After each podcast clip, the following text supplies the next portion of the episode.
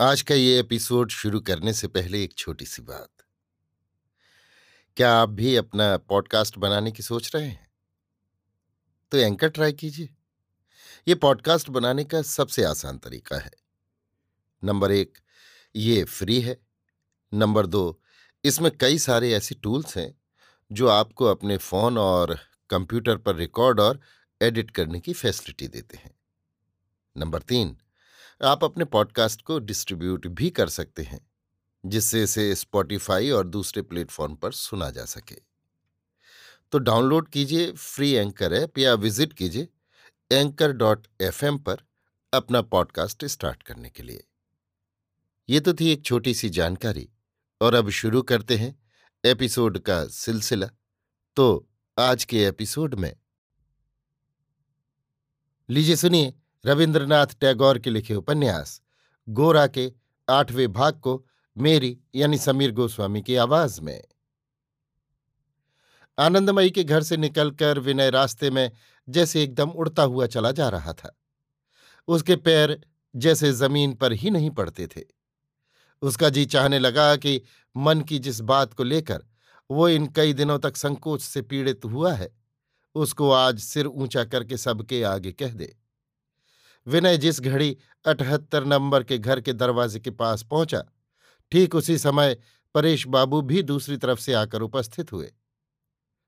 आओ विनय बाबू, मैं बहुत खुश हुआ। ये कहकर परेश बाबू विनय को भीतर ले गए और सड़क के किनारे ही जो उनकी बैठक थी उसमें बिठलाया। एक छोटा टेबल रखा था, उसके एक तरफ़ पीठदार बेंच और दूसरी तरफ़ काठ और बैंत की दो कुर्सियाँ थीं। दीवाल में एक तरफ़ ईसा का एक रंगीन चित्र और दूसरी तरफ़ केशव चंद्र सेन का फ़ोटो लगा हुआ था। टेबल के ऊपर दो चार दिन के अखबार तह किए हुए रखे थे। कोने में एक छोटी अलमारी थी, जिसके ऊपर एक ग्लोब कपड़े से ढका हुआ था। विनय बैठा था, उसका हृदय चंचल हो उठा। जान पड़ने लगा, मानो उसकी पीठ की तरफ़ के खुले हुए दरवाजे से कोई बैठक के भीतर आकर प्रवेश कर रहा है।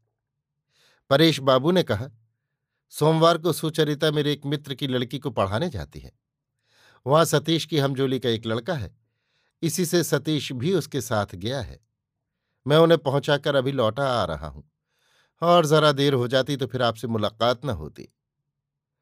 परेश बाबू के साथ खुलकर उसकी बातचीत होने लगी।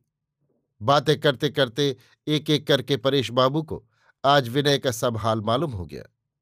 विनय के माँ बाप कोई नहीं है। चाची के साथ चाचा गाँव में रहकर ज़मीन जायदाद देखते हैं। दो चचेरे भाई उसके साथ एक ही घर में रहकर कलकत्ते में पढ़ते थे। उनमें से बड़ा भाई वकालत पास करके उस ज़िले के अदालत में वकालत करता है और छोटा भाई कलकत्ते में ही हैजे की बीमारी से मर गया। चाचा की इच्छा है कि विनय डिप्टी कलेक्ट्री के लिए कोशिश करे, लेकिन कोई भी कोशिश न करके अनेक व्यर्थ के कामों में लगा हुआ है। इस तरह लगभग एक घंटा बीत गया। बिना काम के और अधिक देर तक ठहरना ठीक न समझकर विनय उठ खड़ा हुआ। उसने कहा, बंधु, सतीश के साथ मेरी भेंट नहीं हुई, इसका दुख है। उसे कह दीजिएगा कि मैं आया था। परेश बाबू ने कहा, और जरा देर ठहरते तो उन लोगों से भेंट हो जाती। उनके लौटने में अब अधिक देर नहीं है। इसी बात पर निर्भर करके फिर बैठ जाने में विनय को लज्जा मालूम हुई। और जरा आग्रह करने से वो बैठ सकता था। किंतु परेश बाबू अधिक बोलने या आग्रह करने वाले आदमी ही नहीं थे। इससे चल ही देना पड़ा। परेश बाबू ने कहा, आप फिर आए तो मुझे बड़ी प्रसन्नता होगी। सड़क पर आकर विनय ने अपने घर की तरफ़ लौटने की कोई ज़रूरत नहीं देखी। वहाँ कोई काम न था। विनय अखबारों में लिखा करता है। उसके अंग्रेज़ी लेख की लोग खूब तारीफ़ करते हैं। किंतु पिछले कई दिनों से जब वो लिखने बैठता था तो कुछ सूझता ही नहीं था। टेबल के सामने अधिक समय तक बैठना ही मुश्किल होता था। मन उचाट और व्याकुल सा हो जाता। इसी से आज वो अकारण ही उल्टी तरफ़ चला। दो चार कदम जाते ही एक बालक कंठ की ध्वनि सुन पड़ी। विनय बाबू, ओ विनय बाबू। सिर उठाकर देखा, एक गाड़ी की खिड़की पर झुका हुआ सतीश उसे पुकार रहा है। गाड़ी के भीतर गद्दी पर थोड़ी सी साड़ी और थोड़ी सी सफ़ेद कुर्ते की आस्तीन को देखकर उसे ये समझने में कुछ भी संदेह नहीं रहा कि उसमें कौन बैठा है। बंगाली भद्रता के अनुसार गाड़ी की तरफ़ देखना विनय के लिए कठिन हो उठा। इसी बीच में वहीं गाड़ी से उतरकर सतीश ने उसका हाथ पकड़ लिया और कहा, चलिए हमारे घर। विनय ने कहा, मैं तो तुम्हारे ही घर से अभी आ रहा हूँ। सतीश ने कहा, वाह वाह, हम लोग तो थे ही नहीं, फिर चलिए। सतीश की जिद को विनय टाल नहीं सका। विनय को लेकर घर में प्रवेश करते ही सतीश ने उच्च स्वर से कहा, बाबा, विनय बाबू को लाया हूँ। वृद्ध ने घर से निकलकर जरा हंसकर कहा, बड़े कड़े हाथ आप पड़ गए हैं। आप जल्दी छुटकारा न पाइएगा। सतीश अपनी दीदी को बुला दे। विनय घर में आकर बैठ गया। उसका हृदय वेग से धड़कने लगा। परेश बाबू ने कहा, जान पड़ता है आप थक गए। सतीश बड़ा ऊधमी लड़का है। घर में सतीश ने जब अपनी दीदी को लेकर प्रवेश किया, तब विनय ने पहले एक हल्की सुगंध का अनुभव किया। उसके बाद सुना, परेश बाबू कहते हैं, राधे, विनय बाबू आए हैं, इनको तो तुम जानती ही हो। विनय ने चकित हो सिर उठाकर देखा। सुचरिता उसे नमस्कार करके सामने की कुर्सी पर बैठ गई। अब कि विनय उसके प्रति नमस्कार करना नहीं भूला।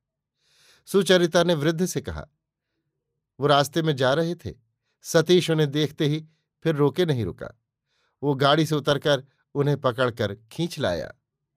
फिर विनय की ओर देखकर कहा, आप शायद किसी काम से जा रहे थे विनय बाबू। आपको कोई असुविधा तो नहीं हुई? सुचरिता विनय को संबोधन करके कोई बात कहेगी, विनय ने इसकी प्रत्याशा ही नहीं की थी। वो कुंठित और व्यस्त हो उठा। कहने लगा, ना। मुझे कुछ भी असुविधा नहीं हुई। सतीश ने सुचरिता का कपड़ा खींचकर कहा, दीदी, चाबी लाओ ना। अपना वो ऑर्गन लाकर विनय बाबू को दिखाऊँ? सुचरिता ने हंसकर कहा, ये लो, शुरू हो गया। जिसके साथ बख्तियार की दोस्ती होगी, उसकी फिर जान नहीं बच सकती। ऑर्गन तो सुनना ही पड़ेगा। और भी अनेक तरह से आपको तंग करेगा। विनय बाबू, आपका ये मित्र छोटा है, किंतु इसकी मित्रता का उत्पाद बहुत बड़ा है। मालूम नहीं उसे आप सह सकेंगे या नहीं। विनय ने संकोच भाव से उत्तर दिया, ना, आप कुछ भी ख्याल ना करें। मुझे ये सब खूब अच्छा लगता है। सतीश ने बहन से चाबी लेकर ऑर्गन निकाला और उसे लेकर आ खड़ा हुआ। चोकोर कांच से मढ़े हुए तरंगित सागर की तरह रंगे हुए नीले कपड़े पर एक खिलौना जहाज़ था। सतीश के चाबी देते ही ऑर्गन के सुरताल के साथ जहाज़ डगमगाता हुआ चलने लगा। सतीश एक बार जहाज़ की ओर और एक बार विनय के चेहरे की ओर देखता हुआ अपनी चंचलता को किसी तरह भी छिपा नहीं सका। इस प्रकार सतीश के बीच में रहने से धीरे धीरे विनय का संकोच टूट गया और धीरे धीरे बीच बीच में मुँह उठाकर सुचरिता से, दो एक बात कर लेना भी उसके लिए असंभव न रह गया। सतीश ने बिना प्रसंग के ही सहसा पूछ लिया, अपने मित्र को एक दिन हमारे यहाँ नहीं लाएँगे? इस पर विनय के मित्र के बारे में सवाल पूछे जाने लगे। परेश बाबू हाल ही में कलकत्ता आए हैं, इसलिए वे लोग गोरा के संबंध में कुछ नहीं जानते। विनय अपने मित्र की बात करता हुआ उत्साहित हो उठा। गोरा में कैसी असाधारण प्रतिभा है, उसका हृदय कितना विशाल है, उसकी शक्ति कैसी अटल है, इसका बखान करते हुए मानो विनय की बात ही नहीं चुकती थी। गोरा एक दिन सारे भारतवर्ष पर दोपहर के सूरज की तरह चमक उठेगा। विनय को इसमें जरा भी संदेह नहीं था। बात कहते कहते विनय का चेहरा मानो चमक उठा और उसका सारा संकोच का एक दूर हो गया। बल्कि गोरा के सिद्धांतों के विषय में परेश बाबू के साथ थोड़ा वाद प्रतिवाद भी हुआ। विनय ने कहा, गोरा, जो हिंदू समाज को समूचा, ऐसे निसंकोच ग्रहण कर पाता है। उसका कारण यही है कि वो बहुत ऊंचाई से भारतवर्ष को देखता है। उसके लिए भारतवर्ष के छोटे बड़े सब एक विराट एक के में बंधे हैं। एक वृहत संगीत में घुल मिलकर संपूर्ण दिखाई देते हैं। वैसे देख पाना हम सबके लिए संभव नहीं है। तभी हम लोग भारतवर्ष के टुकड़े टुकड़े करके, विदेशी आदर्शों के साथ उनका मिलान करके केवल भारत के साथ अन्याय करते हैं। सुचरिता बोली, आप क्या कहते हैं कि जाति भेद अच्छा है? बात ऐसे की गई, मानो इस बारे में कोई बहस हो ही नहीं सकती। विनय बोला, जाति भेद न अच्छा है न बुरा, यानी कहीं अच्छा है, कहीं बुरा। अगर पूछा जाए कि हाथ अच्छी चीज़ है कि बुरी तो मैं कहूँगा, सारे शरीर में मिलाकर देखें तो अच्छी चीज़ है। किंतु अगर पूछें कि उड़ने के लिए अच्छी है या नहीं तो मैं कहूँगा कि नहीं। वैसे ही जैसे मुट्ठी पकड़ने के लिए डैने अच्छी चीज़ नहीं है। सुचरिता ने उत्तेजित होकर कहा वो सब बात मेरी समझ में नहीं आती। मैं ये पूछती हूँ कि क्या आप जाति भेद मानते हैं? और किसी से बहस होती तो विनय ज़ोर देकर कहता, हाँ, मानता हूँ। किंतु आज वो ज़ोर देकर ऐसा नहीं कह सका। ये उसकी भीरुता थी या वास्तव में जाति भेद मानता हूँ? ये बात जहाँ तक जाती है, वहाँ तक जाना उसे आज स्वीकार नहीं होता। ये निश्चयपूर्वक नहीं कहा जा सकता। बहस अधिक न बढ़े। इस आशय से परेश बाबू ने बात बदलते हुए कहा। राधे, माँ और सब लोगों को बुला लाओ तो इनसे परिचय करा दो? सुचरिता के उठकर बाहर जाते समय सतीश भी बात करते करते उछलता हुआ उसके साथ चला गया।